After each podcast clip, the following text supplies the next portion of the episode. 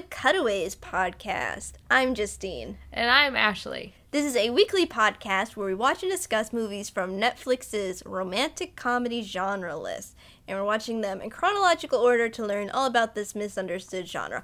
But, but today, starting today, we are veering from our list to cover some essentials and some favorites of the genre that Netflix doesn't have. Actually, technically, I started a DVD account to get these DVDs. So Netflix DVD has them. Yes. DVD.com. DVD.com has them, but Netflix streaming Right. does not.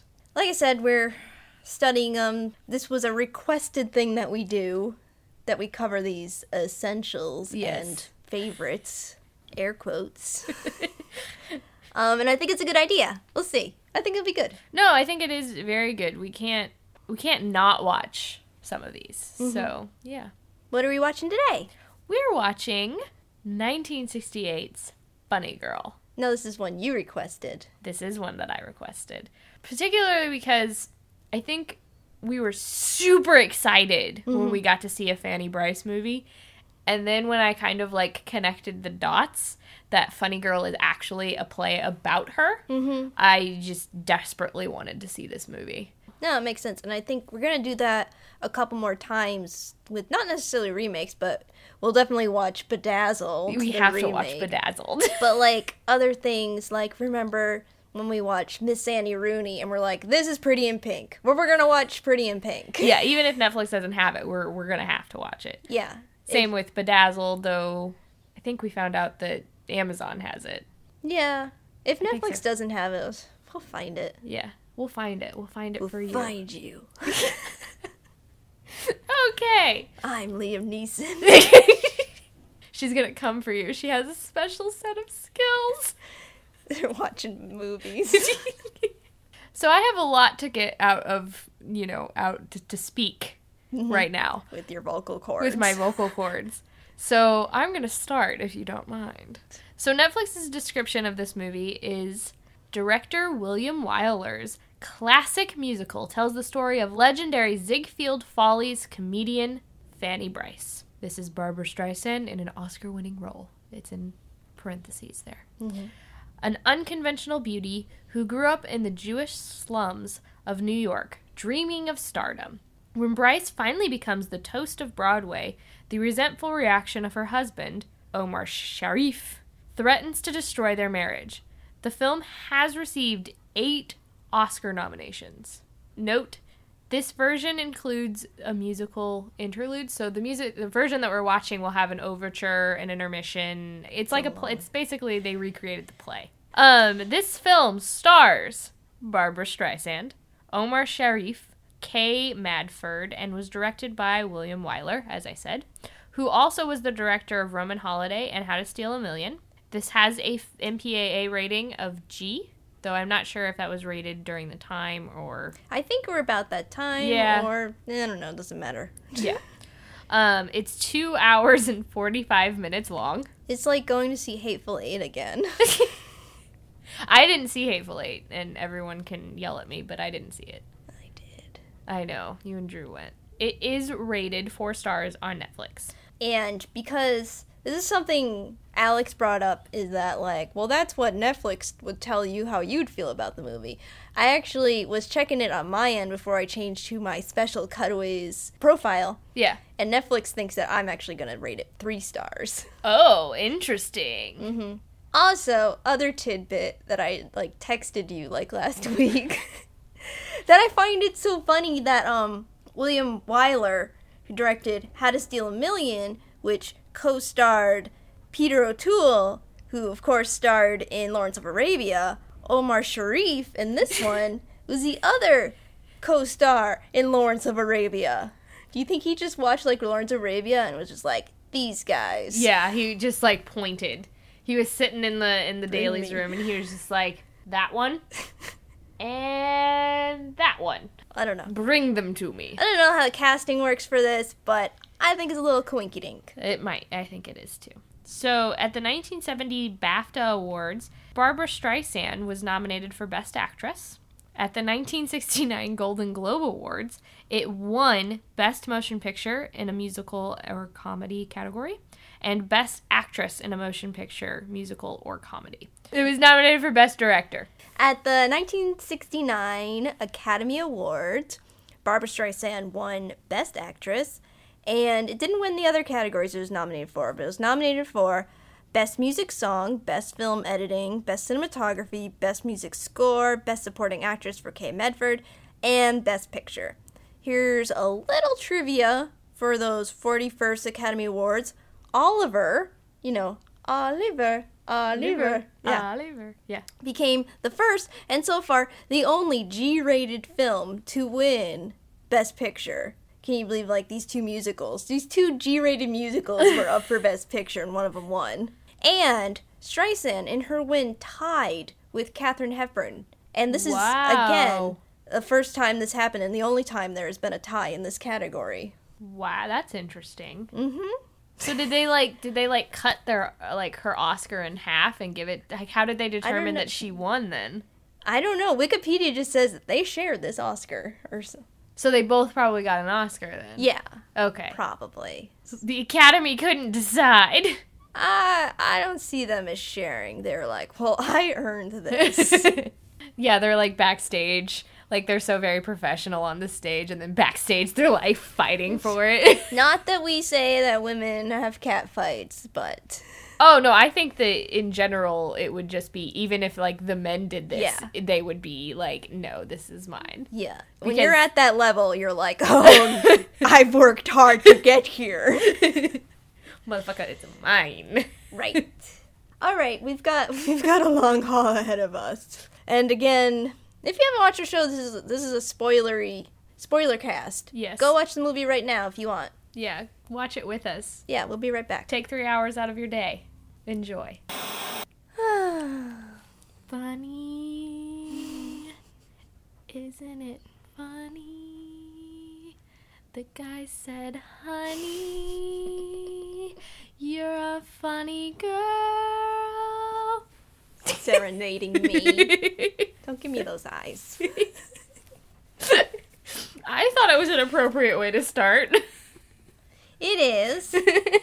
Okay, we we Ashley and I just watched Funny Girl for the mm-hmm. first time. and I had deep feelings about it. Like, deep feelings. I have deep feelings too. I didn't know that I would have such deep feelings. Netflix told me I wouldn't, remember? yeah. Netflix is like, you'll like it okay. You'll like it like medium done. yeah, yeah. You're wrong. No, it was lovely. yeah, I didn't know it'd be such a feminist movie. Me either.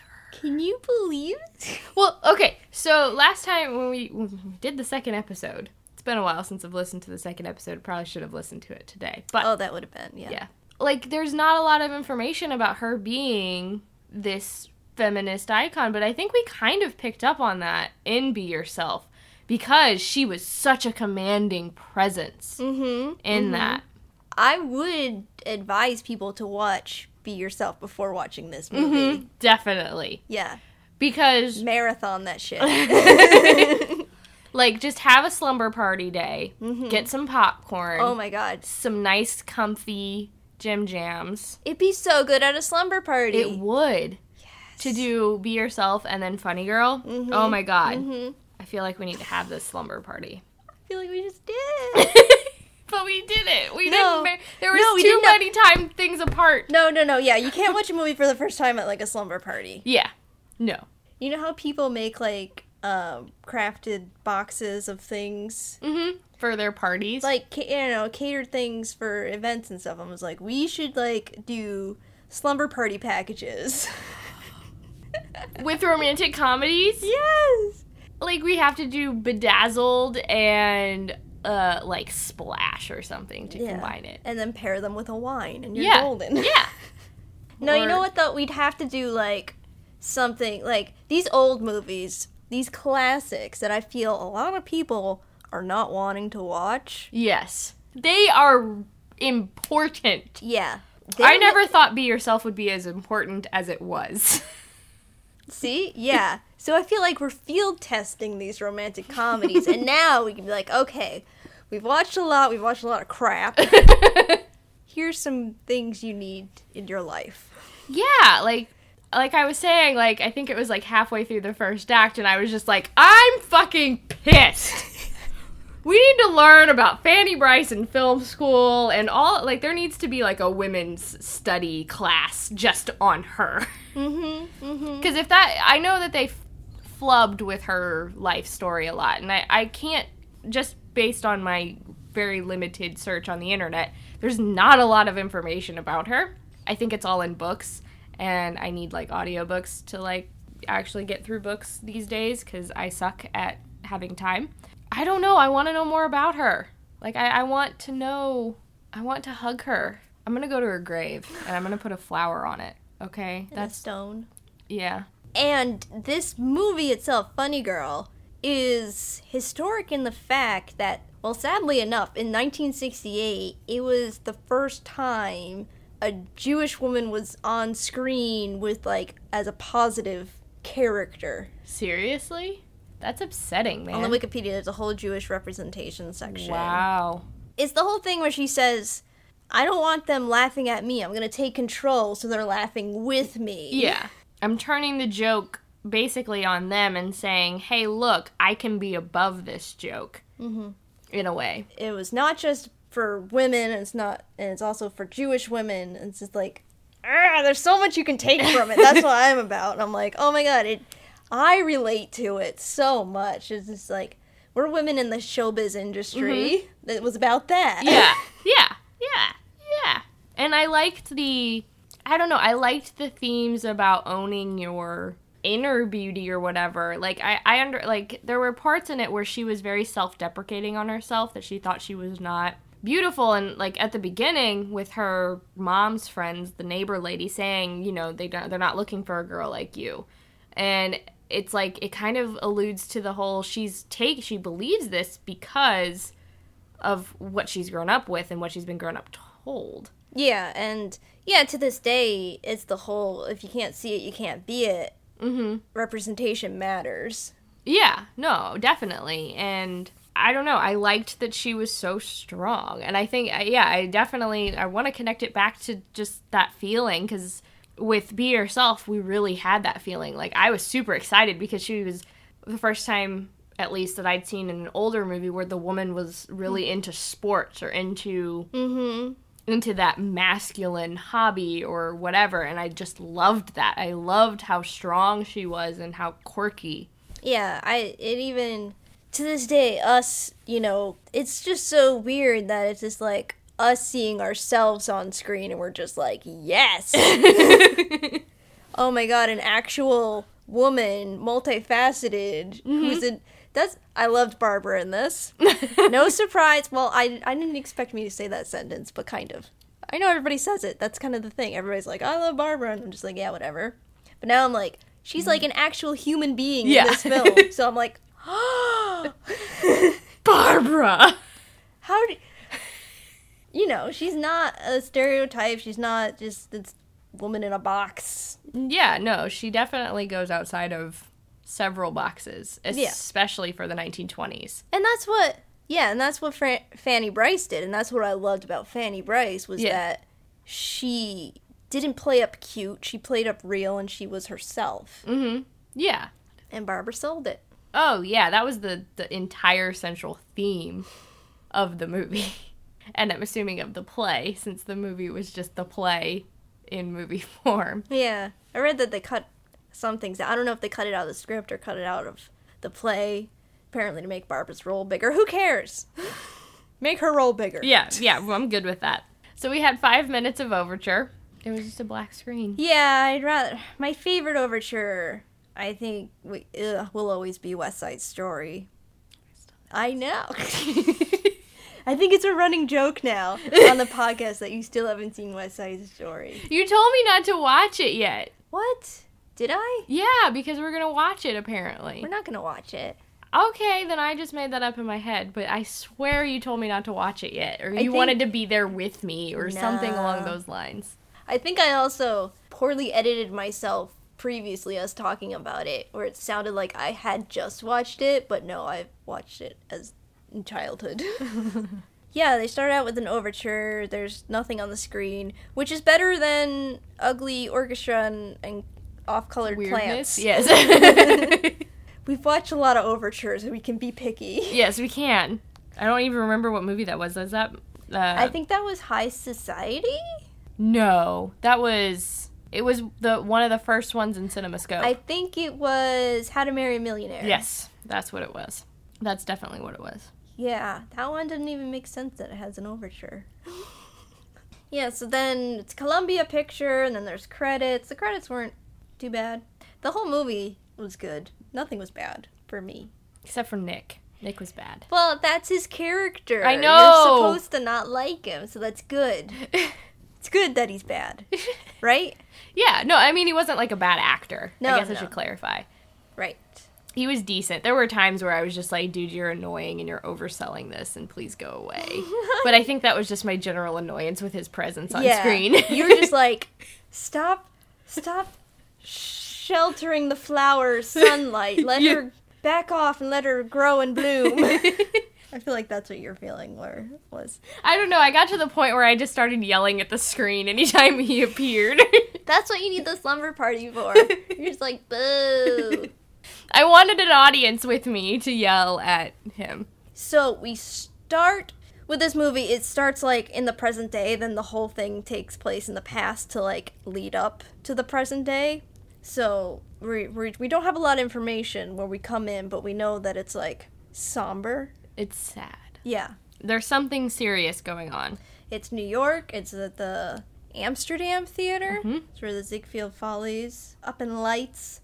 Barbra walks into the theater. Barbra, aka Fanny. Fanny, Let's yes. let's be honest. Barbra like embodied Fanny Brice. Yeah, I may interchange their names.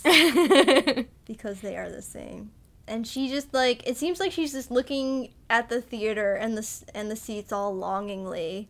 And then like in her head she like hears applause and then she mimics like gunfire at Yes, the audience. Yes. Which I she's upset right now.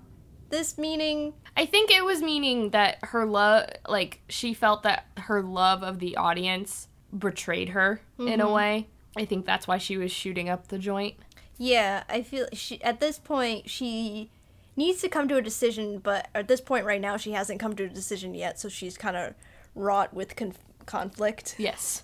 There is a ping pong match going on in her game, in her head. Yeah. She goes down to the, the orchestra seats and sits in the third row at the Mhm. end. Yeah, and Emma, her assistant, or whatever they called it back in the day, in the I think they called her a maid. or maid, yes. Today she'd be like her personal Yeah. assistant. Yeah, which sounds better. Yeah, So maybe we'll just call her Anna the personal, or Emma the personal assistant. yeah, we'll upgrade. Yeah, we're giving her a very nice pay pay raise. uh, Emma shows up looking for her. She finds her sitting in the third row. She said, Are you nervous? And she says, I'm nervous, excited, scared, like all these things. She's flooded with emotions. She's everything. Yeah. And just, she tells her that uh, Mr. Ziegfeld is waiting, for her when she's ready. So she has this little kind of thing like, Oh, Mrs. What's her face? Strakosh. Strakosh. Yeah, oh, Miss Strakosh, if you only here now. Ziegfeld's waiting on me. Yeah, mate. And then we flashback. And at this point, we're only moving forward. Yes. So, It becomes a linear movie. back to where she started. So, we're back, and it's her and her family's home, and her mom's there, and all her neighbor friends are there. Lots of women. This part, like, so far, everything is, like, past the Bechdel test. Yeah, like five minutes in, we've passed the Bechdel test. Yeah. Well, after the overture.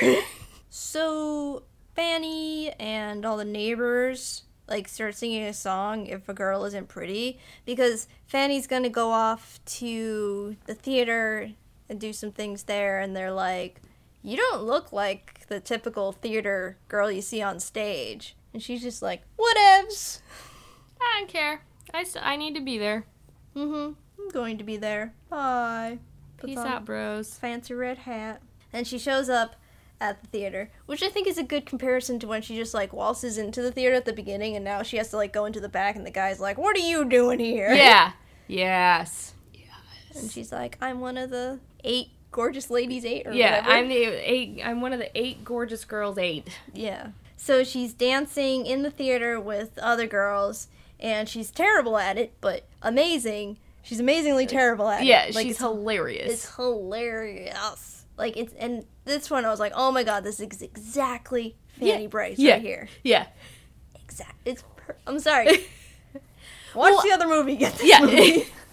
I want to see other movies. I mean, she wasn't in a lot, but I want to see more. mm-hmm. I want to see more of Fanny Brice. Yeah, Fanny Brice Appreciation Club. Well, and I'd like like who would be this is a little off topic, but nowadays who would be our Fanny Brice now? Anna Kendrick is funny, but and she's silly. Yeah. But she's not But at the end of the day, she's gonna do the cute thing. yeah. I feel like with Fanny Brice, it was her commentary of being like, "Can't you see how ridiculous this is? Yeah. That you're having me do this thing? Well, it's so ridiculous. Whatever. I'm just But I'm going to make it me. right. Like especially in the the Swan Lake thing. She Yeah. has the commentary of like, was that really necessary? Yeah. And you're just like, who doesn't think that? Now that I really like think about it, we don't have anybody who does comedy like that. Even with the guys, we don't have anybody who does comedy in that physical kind of It's- you know it's ridiculous, but you own it. The closest I could think is Anna Kendrick because she like is like, oh, I'm ridiculous. I'm Anna Kendrick. Can you see how ridiculous I am? Yeah. I'm going to send this podcast to you and be like a simple request. And she can fans. sing. I know. I know. I know. Ooh. What if they do a revival and she is in it? I vote for Chris Pine. Yes. Yes. All of that. Her and Chris Pine in a fan a funny girl revival. I'd go see it and cry. Actual Fanny Brice was Jewish. Yes. And yes. was known for that and doing like the kind of Jewish shtick with the Yeah. voices, which Yeah. she did in Be Yourself, Yeah. which was a part of that was a part of her act. Yeah. Well, that was a part of her. Yeah. I was like almost the the swan, the Swan Lake bit. I thought it was gonna be that that scene from Be Yourself. Yeah, they did that as paying homage to that movie. Oh, they did. Okay. Yeah, it's in the IMDb trivia that she did have a. They changed it, but they knew that it was a similar act that she had done. Yeah, because Be Yourself was basically all of the musical performances were just built off of her Mm-hmm. her act, right? Or most of her act. Probably. Because I remember the songs not having really anything to do with the story. Right. Yes. But we didn't care. I No. feel like No, we didn't care, but I just remember that being a thing. I remember it'd be like, and then there was this crazy musical number with a flower and people dancing, like, and she was a duck. Duck. yeah. but it was awesome. yeah, I didn't know what I'd do with the movie, but I don't care. It's good. this is cool. yeah, this kind of weaves it all together. Yeah. It gives us background. Okay, so she's doing her audition segment. I don't know who this piano player is. He kind of like semi becomes her manager at one point. I don't think he has a name. I think she said it and then it was never mentioned again. Yeah, so this guy is totally like in her court of like bringing her in to do these things. I don't know, he likes her. Yeah. But the um the guy who owns the theater and run the show, he's like, "No, this is ridiculous. You're fired. Get out. Get out." but then she defends herself in song. With I'm the greatest star. I am by far. Nice. You know, people will probably be like, "I'm really sick and tired of hearing you guys sing on your podcast because you guys can't sing," and I'll be like, "Fuck you! it's our podcast." I'm gonna sing and you're gonna love me. It could be entirely in song, and we would still do the podcast. we would do an opera. An opera podcast. It's because this is a safe place. It is a safe place. It's a safe place of love and happiness and hand holding. That's right. So get with it.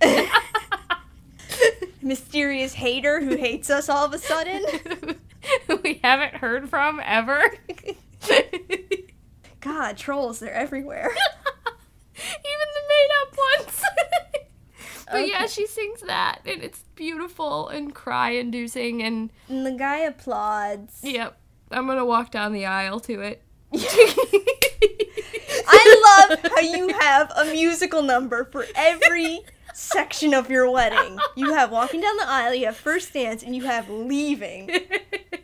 That's what I got so far. I don't know if you have others, but they're all from musicals. And I'll be there, you know, pushing your DJ aside and be like plugging in my iPod with the playlist. We're not having a DJ, it's just my brother, so you have no problem doing that. Who's sad? Pipsqueak. We've got some shit that needs to go down. and I'll be there like to funny girl. no, I think it would be lovely to walk down the aisle to this, to be quite honest. I would just cry anytime.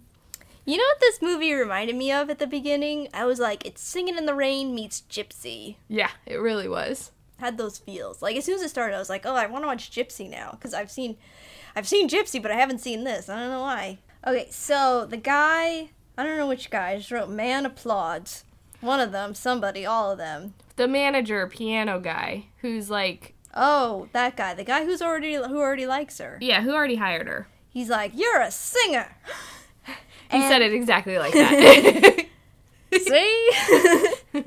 You're gonna be big.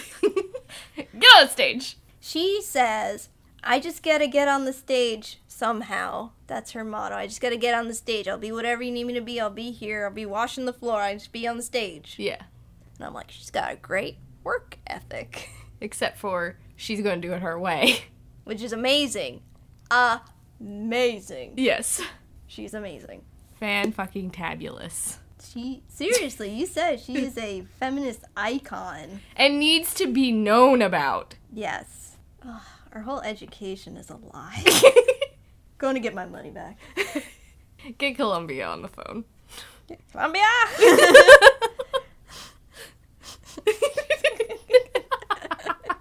That's how you talk to them on the phone. And I had a visual too. It was so weird. It's like I just had a mini stroke. I'm dead. and then you get like some email from from some person that you like one of your like, teachers that was just like why Why are you leaving the security guard creepy voicemails? Nobody- nobody what's with the voice is everything okay Well, I'm trying to change my past. Never mind. Okay, we have to move. I need to move on. Okay, so the guy wants her in the show that night. He says, can you roller skate Do you roller skate? And we know she does not roller skate. She's just like, okay, yeah. Yeah. I roller skate. I roller skate all the time. I roller skated here. Mm-mm. No, you didn't. But I like your attitude. 10 points to Gryffindor. Do you think Fanny would be a Gryffindor? yes. I think she'd be a Ravenclaw. No. I Her don't work ethic?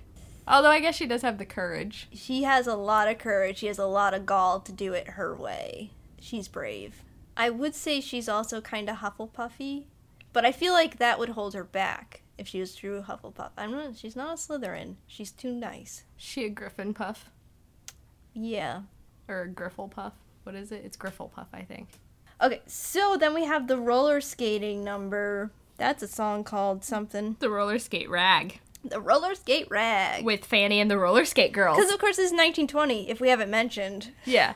Wait, Get wait. with it. Somebody, okay. I if you need a band name Mm. out there, Fanny and the Roller Skate Girls is such a good band name. Oh. yes. Yes. My face just like imploded into itself with happiness. right? That is brilliant. Oh, I love it. I want it to happen now. That's our band name. Nobody's stealing. Oh, I wrote she's being a breakthrough as a funny woman. Like, this is the point I was really like, she's making the audience laugh. They didn't intend this to be a comedic act or any sort of thing with women. Yeah, but it's happening. It's happening. It's legit real time happening. And there's grapes on her shoulder. yeah. I love how her outfit didn't fit her at all. No, it was completely too big. Yeah.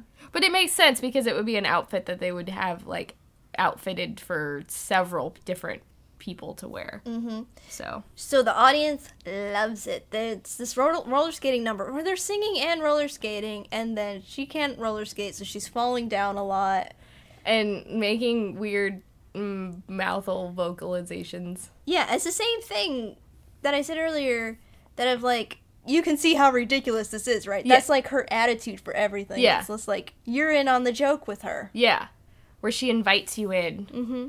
And then she just makes you feel really good about yourself. Aww. I don't know. That's how I felt. Yeah. I I was just like, Because it's I don't like okay, I don't like people making fun of other people. no, I don't either. And I feel like that's a lot of humor these days. I don't like the jokes where there's this assumption that anything can be funny. Mm-hmm. And so it like you're you're trying to make anything funny just because it's the way that you're taught to do it and it's not funny. Where you go past this line cuz there is there's a weird line between tragedy and humor which we've talked about before and a lot of people these days cross that line a lot. And you know, we have power in our laughter. I feel this way like at work and stuff and Amy Poehler has this great quote that is girls if it's not funny you don't have to laugh. Yeah.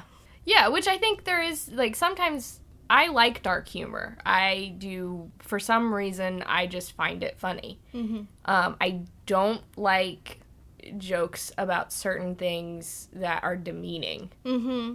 Uh, I don't like jokes about child abuse. I don't like jokes about rape. I don't like jokes about men crying or men being pussies or anything like that. Like, that's just because those are all things that our society has a huge issue with Mm-hmm. that it doesn't need, it, it can't be made funny yet. Like, we aren't in that type of a society where we can mock those things.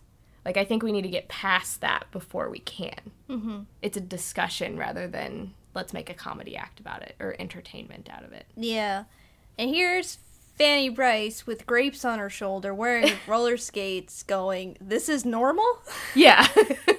and everybody just being in on it and also a little almost taken aback. Like they they are questioning Mm-hmm. because then it becomes a thing. Like she kind of creates this weird thing especially with the when she does get into the Ziegfeld show. Mm-hmm. when she makes the bride a pregnant bride she makes it so that you know we have this idea of what the perfect thing should be but that's not really what it is. Mm-hmm. and so she makes it that kind of conversation instead of oh look at the pregnant girl who's having a shotgun wedding Yeah. So the guy, the piano guy, sees that they're loving her, so he stops the next act from coming out and pushes her back out. Because remember, she's on roller skates. Just pushes her back out, Yeah. and she gets hit for the first time with the spotlight. Yes. She, you know, a little like flinches because it's so bright. and it's then- like invigorating Then owns up and then sings. i'd rather be blue over you Yeah, which didn't have. It's a lovely little love song ish. It was cute. Yeah. It was it was nice. Like it was basically a song about losing love. Like you'd rather feel the loss than go immediately find somebody else to fill that hole. There you go. There's the foreshadowing. Yeah. Which I think that's why you thought it was the same Yeah, song at, the, end. Yeah. Okay, so she really impresses the owner because the audience loves her, and he decides that he will pay her. Yeah. she's not fired. Instead, she's on staff. We forgot about the line. So when they're in the back and he's like, I gotta think about what I'm gonna pay you, and she's like, Oh, you're gonna pay me. I'm sure it's not enough. Mm-hmm. Mm-hmm. So she's in the dressing room with the other women, and they're like, "You really screwed that up." And then she's defending herself, being like, "No, it's fine. It's cool. Ziegfeld's gonna call me up. He's gonna knock on that door." and you'll see. You'll Yep. be right here. And he open and she opens the door and there's Nick Arnstein behind the door and he wants to see her. And Yeah. he's all suave and sexy and wearing a ruffled shirt. Which becomes a joke. she's taken. He tells her that she's gonna be a star. So he gets into like this little bidding war with the manager and gets her pay raised up to fifty dollars a week because he's a gambler. Yeah. He always takes a chance. Mm, it's bad. You can already tell. You're like, no, no, that's not a real job. He was pretty. yeah, he was pretty, but that's not a real job. No. So he invites her out to dinner, but she declines because you know she's got to do things with her mother, and they have. They're gonna have a show, like a party for her mhm. after her first show, basically. Which is nice. So she's doing this thing where she's singing uh, Nikki Arns, Nikki Arnstein, Nikki Arnstein. Nikki Arnstein. It was like the Julie Andrews moment in Bedazzled. Yeah, like freeze frame, Nikki Arnstein, Nikki Arnstein. Yeah. Then we see in her little section of New York there is a telegram being delivered. I think it's like what is it? I wrote down six months later. Question yes, mark? it's she is walking and they're ta- she's talking to I guess like the piano guy Right. or one of her friends and uh, They're talking about changing the song she was been singing Yeah. for six months. yeah, and she's she wants to change it on her own and she's tossing grapes in his mouth and like picking these random things up and then then you see the tele the telegram at her mom's bar. Right, everybody's all freaked out because you only get a telegram when people die. But it's a telegram from Ziegfeld, and he wants her to come sing for him an audition. Yep. So she does. She sings uh secondhand rose. Yep.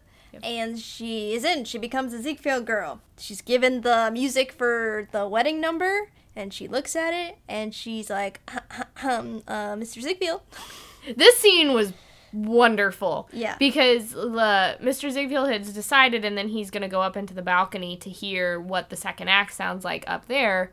And so he's talking from like I guess um not necessarily it was not a microphone, but it was like an amplifier so that they could hear him on the stage.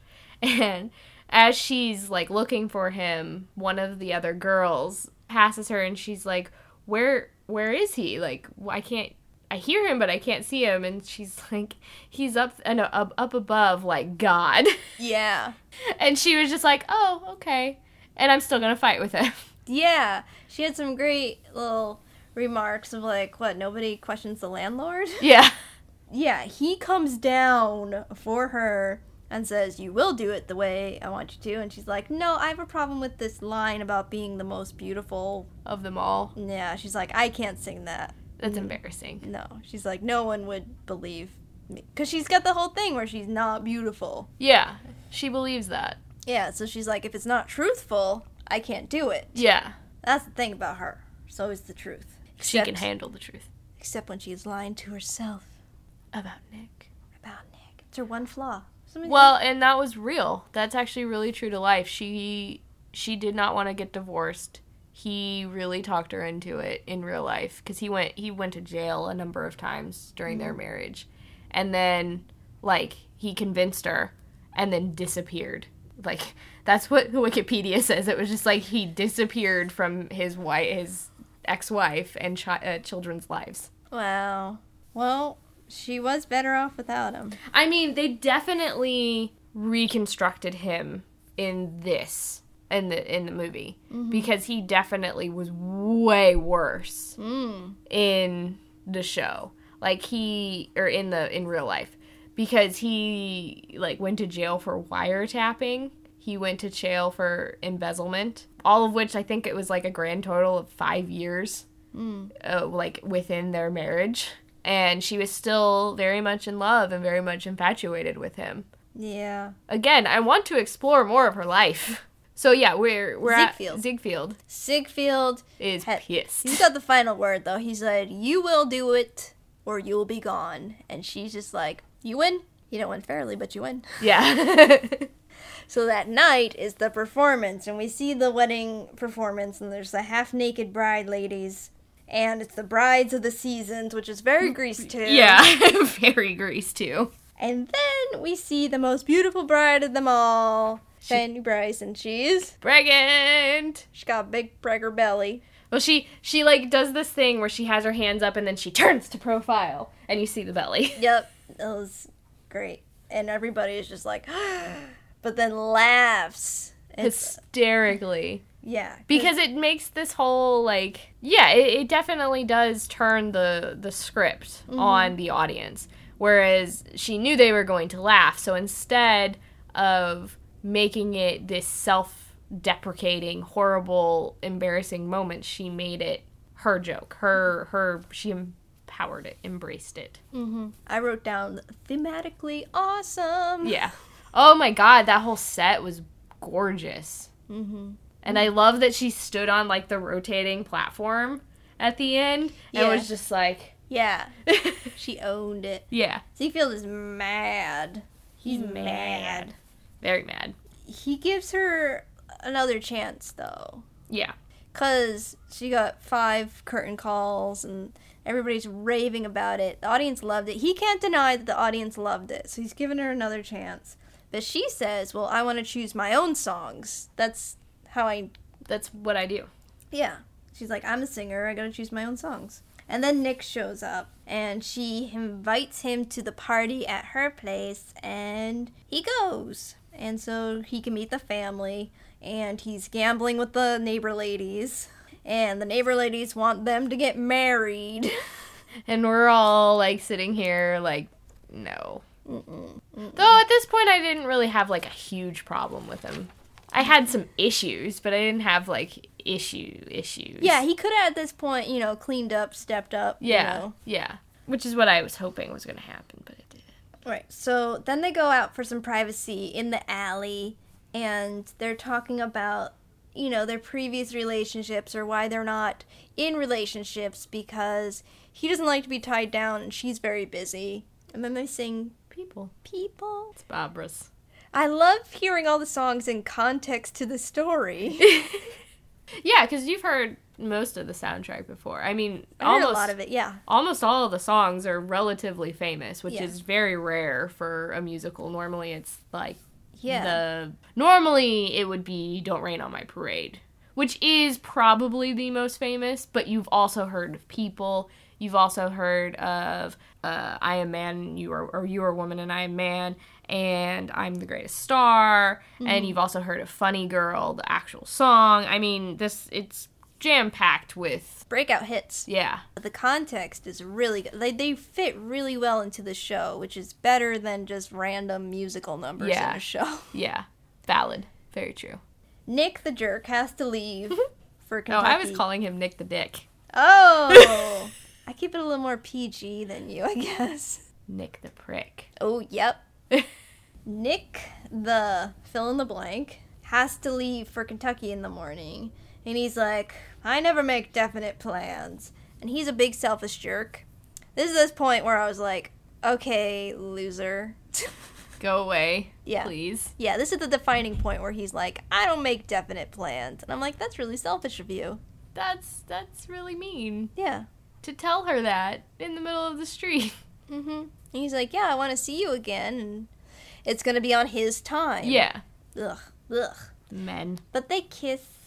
They do kiss. They have like a two second little pecking contest. Yeah. And I love it. It's just, and then right here, you get this recurring uh, musical theme a lot of luckiest people, like that line. Mhm. You see. You hear it now when they're up, and then when they're down later on in Act Two, you hear it again. Like these are the luckiest people. Well, and they also replayed an instrumental, um, "Don't Rain on My Parade," when he Mm-hmm. finds out that she's been paying for stuff for him. Yeah. which I really liked. I loved that making that connection between her trying to help him out and trying to basically say, you know, I love you enough. I love you more than I love this. Why won't you let me help you? But he loved his ego more than he loved her. That's it. That's the truth right there. Yeah. So then it's a year later. Yeah. The Ziegfeld girls have been on tour. They're at Baltimore at 7 a.m. And Nick's been there. And of course, she is giving him the silent cold shoulder, everything. Oh, she was on point. Mm-hmm. She was not taking any of his shit. Yeah. And of course, he wants her to go out to dinner. And she's just like, yeah, maybe. And he's like, something about waiting. And she's just like, oh, and she had a good retort for that, the waiting thing. Um, she said something along the lines of, It's not against the law to wait. Or "Yeah, something. it's not. It's People do it all the time. yeah, something like that, where it was just like burn. yeah." It was. We get we. I had some snaps going on at that moment. Totally. He deserves it. You can't just show up a year later and be like, "Oh, remember that wonderful time we had?" And I said I was gonna call you, and then didn't. And now you're just being all super famous, and I'm being a jerk who bets on horses. and who buys horses with other people's money? Ugh. So she recounts all these events to Emma, but then Emma's like, "Why are you going?" And she says, "I'm not going," and of course she goes. Yeah, and she is like awesome, like Shaw thing. Mhm. Like she was like in a blanket and going to dinner. And I think that if that was socially acceptable, that is something that I would do. I would wear like a fancy dress or whatever, but then just have a blanket Mm-hmm. over me. That's what I do at home. Yeah, I feel like it would be some because I used I used to be on swim team, so I used to go out in my pajamas to places with blankets and shit. so I think I would just like I would literally go to a fancy restaurant. Sam would hate me, like really hardcore hate me. Aww. He can't stand it when I wear my pajamas like outside of the house. Not hurting anybody. What I like about Franny is that she just says what's on her mind, like as it happens. Yeah, it's also like her a little bit of her Defense? No? her defense mechanism, yes, but also her one of her quirks, like one of her bad things, because it also gets her into a lot of trouble. Yeah, that's true. But she like sweet talks her way out of it when she yeah, does get in trouble. yeah, she does, but at the same time, it's just it's one of those things where she uses it to her advantage, but then it also works against her Mm-hmm. in a way. Yeah, so she's in this room with Nick. He wants to know what are you so angry about?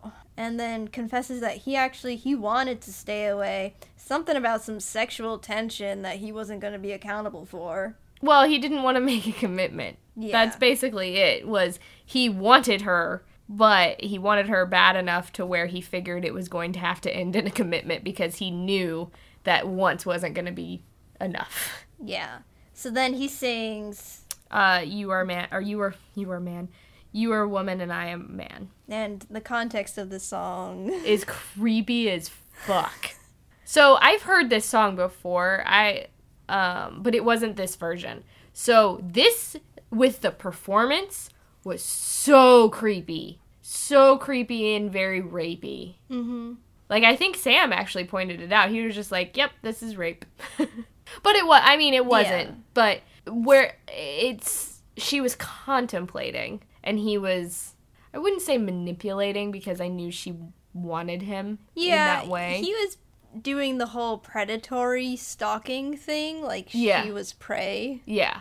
Yes. It was overbearing, it was overlording where he would get like really close to her and look directly down on her almost. Yeah, it wasn't like as equals, you know. Yeah, it wasn't. There wasn't equal space. He was always constantly invading her space, but you knew that she wanted him. Yeah, but she was the nice Jewish girl, Yeah, didn't do such things. But then they smooched a lot. on the couch Yeah. or the chaise lounge, whatever the hell that thing is called. Right. So then there's we cut to a scene where her mom is having a poker game with her Her, her late na- lady yeah, friends. her neighbors.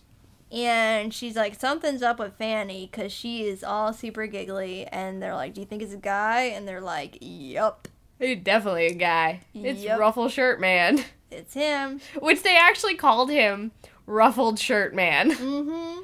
So then in Baltimore, uh, Fanny and Nick are having lobster dinner. Nick's leaving again. Fanny's upset, but he loves her and gives her a big kiss. I love you. I love you. I can't stay away from you. Oh. So then she's at the train station with her gals. She gets these flowers from him, the yellow roses that he always gives her, and she decides to not go on to Chicago. She calls up Ziegfeld. She's telling everybody she needs to book this other train because she she she has to go to where Nick is. She got to be with him. Mm-hmm. And the girls are trying to talk her out of it, and then she jumps in with, Don't tell me not to live. "It's don't rain on my parade." Yeah. Um, yes, so she's makes this grand journey all through this epic show-stopping number and ends up on a boat. And that's the end of Act 1. Yeah. And we go to intermission. Okay. Act 2. Fanny surprises Nick on his big boat, whatever they call him, a ship. It was the RMS something. They like painted on the ceiling of the baby's room. The Titanic. Yeah, it looked like the Titanic. And sh he's really happy to see her, and he's like, Yay, you're here, we're together. But then the steward calls him Mr. Brice. Brice. Dun dun dun. And I called it. I was like, Oh no, Act 2. That's the whole point of Act Two. Right there, right there, that line, the look on his face, and I'm like, Oh no, oh no, trouble in Act 2. Trouble. There gonna be trouble. dinner. So there's dinner. I think they're still on the boat. Yeah, they're because they're Yes. talking about the captain. Yeah. But yeah, and then there's grand dining hall on the ship. And she said, you know, where I'm from, people really like each other. They get married. And he's like, all right, let's get married. If, Essentially, yeah. if, I win these poker games. yeah, pretty much, he wants to, you know, have money and be the head of the household. He says these things. He's like, you know, I really want to have more money before we get married. And she's just like, but you could go get some money right now. Yeah, do that. I want to be a Sadie. Mm-hmm. Her cousin Sadie, who's a married lady. Sadie, Sadie, married lady. so there's the poker game, which she attends and watches, and he wins big. Well, pretty Yeah. much, yeah. I condensed a lot. You know, she, we cut to some other time later, and she's married, And she's singing Sadie, Sadie. hmm And then there's this montage of all their riches, and they got a big house, and they got all these things, and she's pregnant, and then she has a baby. Yeah, it was a nice montage. It was Mhm. a nice, nice way of getting things. I don't know. I liked it, especially because I'm assuming they do the montage thing in the play just differently. Yeah, I mean, yeah, it could definitely be done with the dance number of her going and people holding candlesticks, and they're like, "What do you think of these curtains?" You Yeah. know, that sort of thing, where they Yeah. just come on with different set pieces. Yeah, Very, I, I liked this though. Yeah. yeah, I really liked this montage. This was one of my favorite montages. nice. Yes. So they got a baby. They own a Frances. They own a child. They own a child. I mean, legally till the baby's eighteen, right? Well, you don't legally. I don't think you own. Does I don't think your children count as property. I don't think you can write them off on your taxes. But don't you? you can ca- claim them. No, you can claim them as dependents. You can't write them off. You can't like itemize everything that you buy for your child. I don't know how babies work. Then there's dance rehearsals, which I was so happy to see that she had not given up the life and she was still committed to doing theater after she had a baby. And she cut her hair, and it was lovely. mm-hmm. Much more flapper style. Yes. Oh yes. I think this was would have been the time period would have been around the time that Be Yourself would have come out Mm-hmm. because she had the same hairstyle in Be Yourself. She's back at home and Nick shows up and she's so happy to see him, but she can tell that he's upset. So that they have to sell the house because he was off trying to strike oil and that didn't happen. It didn't happen like bad. Didn't happen. Yeah, so they lose the house, but she's just like, whatever, as long as I'm with you. And this is just the beginning of Nick's bad luck. This was like the moment where it was just like run, run, far, go. so we have a scene with Nick. He's meeting his friend. I didn't catch his name. His friend owns a gambling club, and they're there and they talk about how everybody is hearing about his bad luck. Because he has the spotlight on him because of his spotlighted wife. Mm-hmm. He's like, man, I gotta have some gambling. But that night is Fanny's opening night of her new show. But the guy's got the, the itch to make the money. So, And he- she's freaking out. yeah, he's not showing up. And he's playing poker. And he, he doesn't go to her show. No, he misses it completely because he was on a hot streak. Yeah, right. Yeah, I, I he definitely has a problem, and she definitely was to the point of a fat infatuation where she wasn't recognizing it, and her mom tells her that, and he definitely needed help. Yeah. But I don't think she was the one that could help him because one, he was the type of person which he had at this point had said several times that he was going to be the provider for the family and he was going to be the one to take care of the family. mm-hmm. So with that, it's already established that he is not going to accept help from her. Mm-hmm.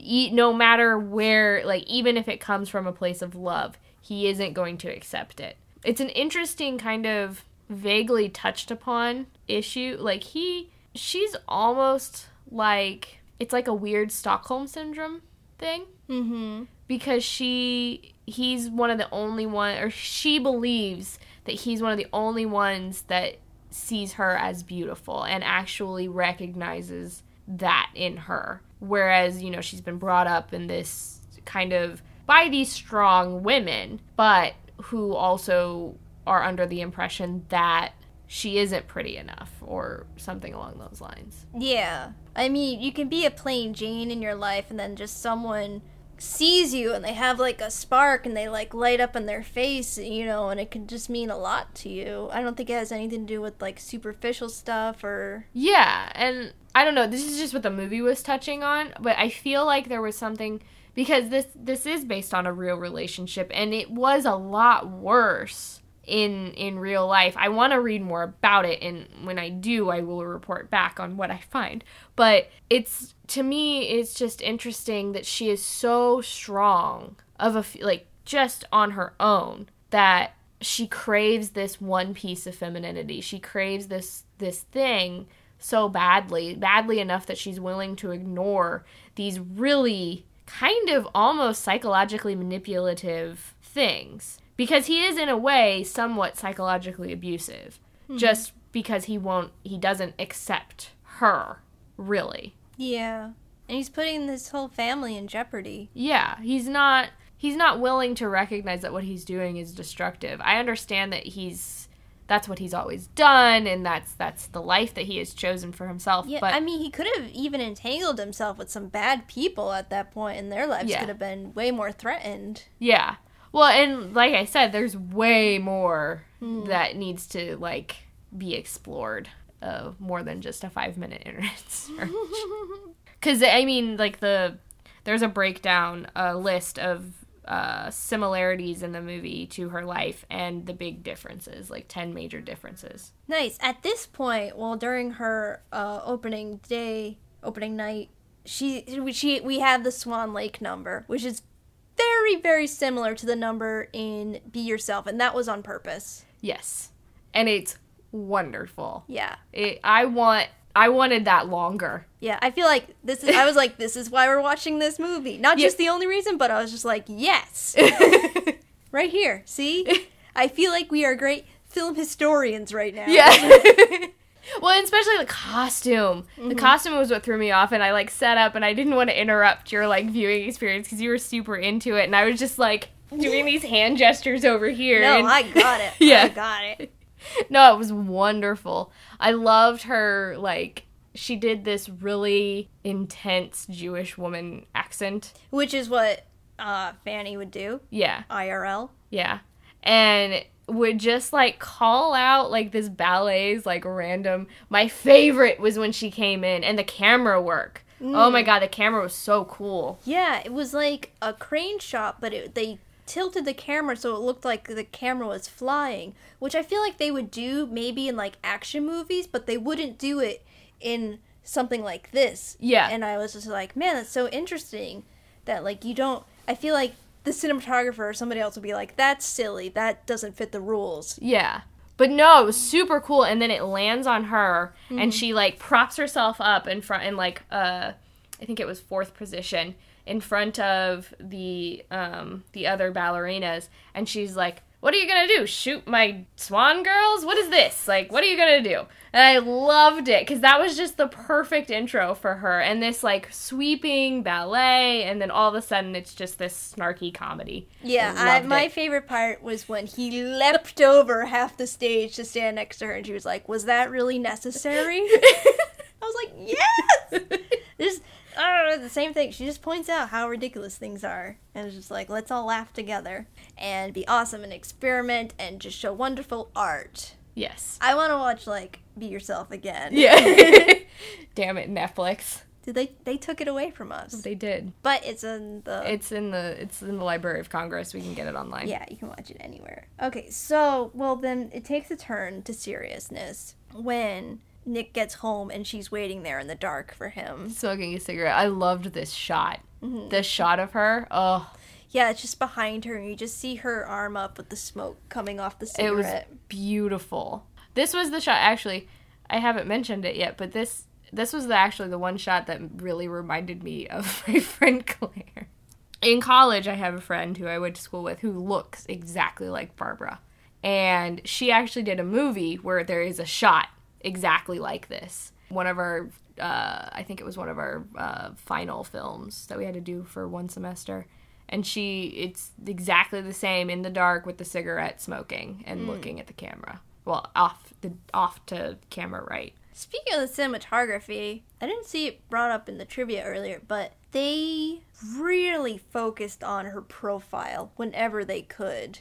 This is like I've never seen so many profile shots in a movie. Well, that's what ba- Barbra's famous for. Yeah. it's always her profile. Yeah, and they just r- really pounded it home in this. Well, and I liked how it changed from Act One to Act Two. Like Act Two had these grander, more like the camera movements. It was way more like experimental, kind of Mm-hmm. in a way. Especially, I guess for first six the sixties. I feel like Act Two, the camera got lower. It definitely got lower. Yeah, it definitely um, showed her at different angles to show the low point of Mm-hmm. things, and the lighting. The lighting really changed. It got, Got dark. darker. Yeah. It got dark. It's always. No, I wasn't paying. I wasn't paying too much attention to it. I just I I did make like a mental note because Yeah. that was very noticeable. Yeah. All right. So she's giving him the silent treatment at home, but then she's just like, "No, I want to fight about this," and he's jealous of her. Oh, he's clearly jealous of her. He's also clearly like a baby because he doesn't want to actually have a conversation because she's under she's like I want to help you. I want to talk you through this. I love you. Mm-hmm. And this is like another one of those points where I was just like he doesn't really love her. He loves the way that she makes him feel, Yeah. I think, more so than anything else. Yeah. Okay. Then we have the scene with her mom, and mom always knows something's up.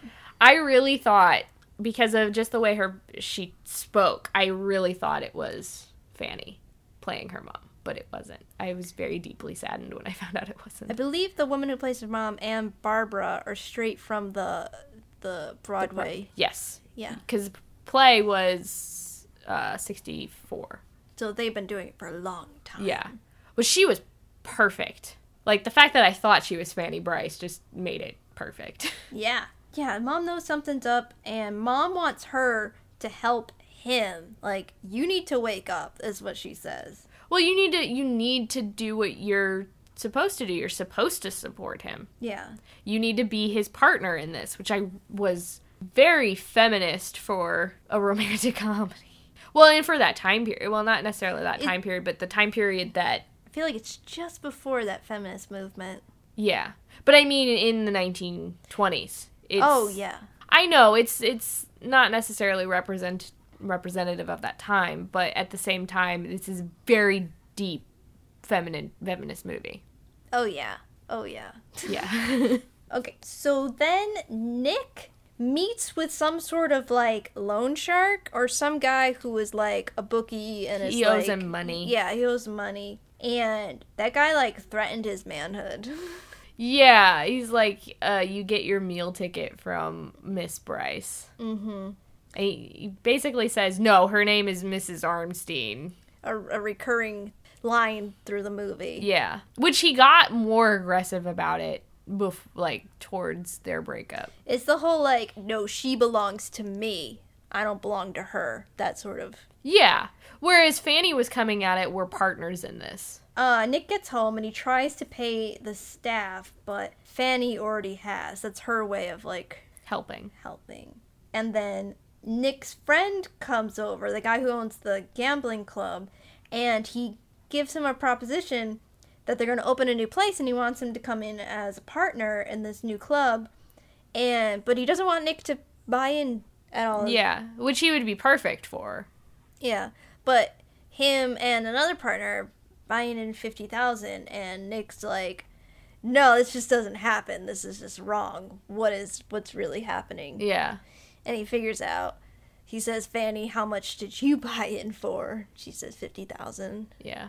She she didn't know it was going to go bad. She she wanted everything to be fine and right and then She wanted to help, but she did go like this is again where I was like talking about like her it she uses like the way that she talks to her advantage, but because she didn't talk to him, Mm-hmm. that's what was something that she did wrong in a way. I'm not going to say that it was in her mind it was wrong. She should if they were in a partnership type of relationship like she thought they would, she should have said something or she should have talked to him about it yeah. instead of just setting it up behind his back and then springing it on him. Yeah. So then later on Nick calls the shark, I guess. Yeah, Simpson or Samson. Yeah. And then um we find out later through Ziegfeld telling Fanny. Fanny that he's been caught for embezzlement, and then Fanny has to go out. She, this is after her show, and she's got to face the reporters, and she faces them with jokes. Mm-hmm. And she does she does a good job up until one of them asks her, "Do you still love him?" Yeah, Which is low media. That's low. this is around the same time like as uh, Chicago takes place, and Yeah. they're really in that movie too. They depict the the really rabid reporters. Yeah. So then there's court, and Nick pleads guilty. Uh, at the Arraignment. yes, but he is doing this against the wishes of his lawyer and Fanny. Yeah. So he's going to go to prison. He says it was. I'm not. I don't know. He's not gonna lie. Yeah, but Pretty much, I think he just wants to hide. well, I think he wanted to be punished. He did want to be punished, and I think he wants to hide and sees this as kind of when he gets out, it'll be a clean slate. And Yeah, I can break off completely from everything. Right, and that's when he, you know, proposes to Get a divorce. get a divorce. When and she blames herself. You know, it's her big flaw. She blames herself, but says, "Okay, but only if you feel the same way when you get out. Yeah, I want you to think about it. Then I won't. Then I won't fight. So you just go think about it, whatever." So then she sings, Well, he leaves and says, um, "See you later, funny girl." yeah, and then she really breaks down. Yeah, and sings "Funny Girl," Yeah, which is one of like I don't know. I like Barbra's version so much. Now that I've actually heard Barbra's version, what other Of version Funny did Girl. you hear? I've heard the revival, which was good, just not as good, and then I heard it on Glee, which Lea Michele is good, just not anywhere near as good. So then we're back at the beginning, and it's 18 months later. We now Yes. learn. Yeah. Uh, Ziegfeld comes and sees Fanny and says, Have you seen Nick yet? And no. And she tells him that she's gonna, if, if Nick wants her, she's gonna give up the theater. Yeah, she's not gonna make the same mistakes, in quotes. And Ziegfeld, Ziegfeld's worried about her. yeah, he at this point has become more of a fatherly figure than the god figure. Yeah. well, he becomes this sweet kind of guy that is on the same level with her Mm-hmm. because he understands What Ins- comedic genius she is. yeah, what comedic genius she is, but also I think he understands that if he partners with her instead of fighting her, it's better Yeah. for him and for his production company. Yeah, he's gonna making the money. Yeah. But I don't I don't know. I never got the impression that it was all about the money from him, but it might have No. been. Well, it seemed like he cared about her at the end. Yeah. Like they became friends. So Nick does show up and he tells her that she did everything. Pretty much, he tells her that she did it all herself. Like everything she wanted, Mhm. she got it herself. Yeah. And That she didn't need him, pretty much. but she also is saying, "Well, I needed what you what you were giving me, which was you were the only one who believed that I was beautiful." mm-hmm. And then he tells her that she is beautiful. And it's kind of unspoken, but not really. But he leaves her. Yeah, he's gone. Yeah, he's because she does the thing where she references it. She's like, "Well, you've had the whole time to think about it, and I've only thought about it today. today. Yeah. But I think in the end she did she did want to she wanted him to leave. Yeah, but I feel like that speech, she came to the truth that, like, yes, he's going to leave me today. Yeah. If she really thought about it, like Yeah. she said, like, and I feel like that's what she came down to was that, okay, I didn't think about it, but now she's just sitting there in her makeup thing being like, Nick's gonna leave me today. Yeah. This is it. And he's right. I think she did eventually realize that he was right. That they shouldn't be together. Yep. But then the show goes on. And she sings My Man, which actually was Fanny Brice's most famous song. Um, this was actually not written for the musical. This was actually her song. They interp- incorporated it to pay homage to her. Um, I think it actually wasn't it in Be Yourself or Be yeah. Probably. I feel like it was because I feel like she had a song where she sang that was very similar. It was also filmed with her singing live, not to a tape. Sometimes it looked like it was from a tape though. Yeah, a lot of times, but this song was so that she can get really dramatic with it. hmm Which she did, and it was lovely. And that's the end. And of course, Fanny went on to make movies and TV. She was on a few TV shows in the 50s. wow. And then, yeah, after one of her f- first televised performances, she passed away, which is deeply upsetting. Yeah. But she lived an amazing life. Oh, yeah. And I, I know we knew it back then. I wasn't sure how much of a character she was playing in Be Yourself, where she was a awesome businesswoman and, you know, outspoken. Yeah, and she really kind of stood up for herself and should be a role model for women today. Indeed. So it was the producer, Ray Stark, was Fanny Brice's son in law, and the baby that Fanny gave birth to in reality grew up to be Stark's wife. Frances. Right. So the Who recently- producer is married to the, the baby in the movie. That's cool. I also like um William Wyler was asked by a friend whether Barbra Streisand had been hard to work with and he replied, "No, not too hard considering it was the first movie she ever directed." she was majorly controlling, but like in a I feel like in a Fanny Brice kind of way. Yeah. Well, I think if you're playing that, you have to be kind of like that, in that mindset at least. Also, here's a little trivia of how she tied with Cap- Katharine Hepburn. She was, at the time of the film's release, a voting member of the AMPAS. When she found out she was nominated, she voted for herself. Of course. If she didn't, she wouldn't have tied. Oh, I'm sure Katharine is not happy about that. No, that's not nice. I'm sure. Well, wouldn't you? Wouldn't you vote for yourself? Yeah. Unless there was somebody who truly did something better than you, This uh, Funny Girl was the highest grossing film of 1968. as it should be. You know our friend Fr- Frank Sinatra, how much we love him? Yeah. He was considered as a Nick Arnstein. I actually could see that, and I think it could work. Barbra did not like him, so vetoed that cast. Thank you, Barbra. Babs, you're a woman after our own hearts. so, um, Barbra and Omar had an affair that lasted for the duration of the production, which would contribute to the end of her marriage to Elliott Gould. But um, the director knew about their affair and tried to channel their real life chemistry into their performances. Oh. Which I wasn't. I didn't think I really saw that. Do you think they were really together? Like I knew like Katharine Hepburn and Spencer Tracy were really together.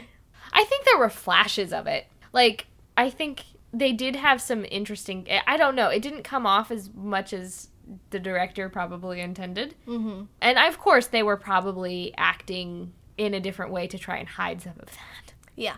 Well, during the My Man number, the director had Omar stand behind a nearby curtain and talk to Barbra in between takes because the shoot was ending, so their affair was ending. He wanted that effect on her performance.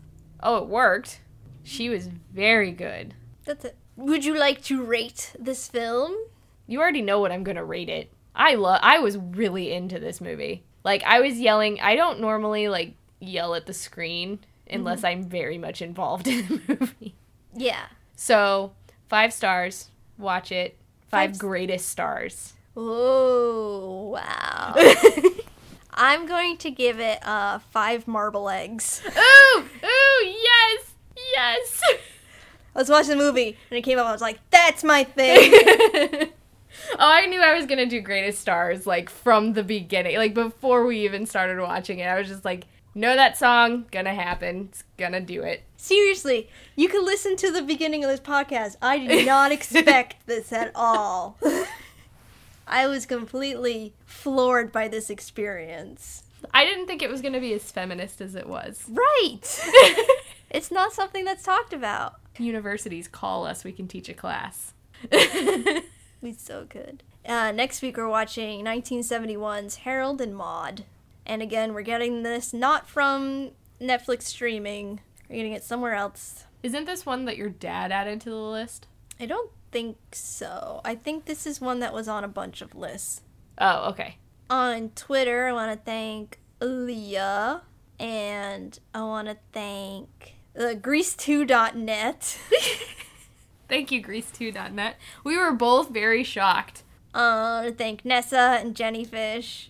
On Facebook, I definitely want to thank Alex and Sam for sharing their episodes. It helps out a lot on, on Facebook when you share because Facebook is broken. Yeah, so thank you for that. Thank you to all of my family that has probably started listening to the movies that they know. so, hello, family. To get more of our content, you can always go to our website where we have all of our episodes so you can just download them to your computer if that's your thing. Or you can just stream them off of the internet. That's right. Uh, it's thecutaways.com, and we're on iTunes and Stitcher.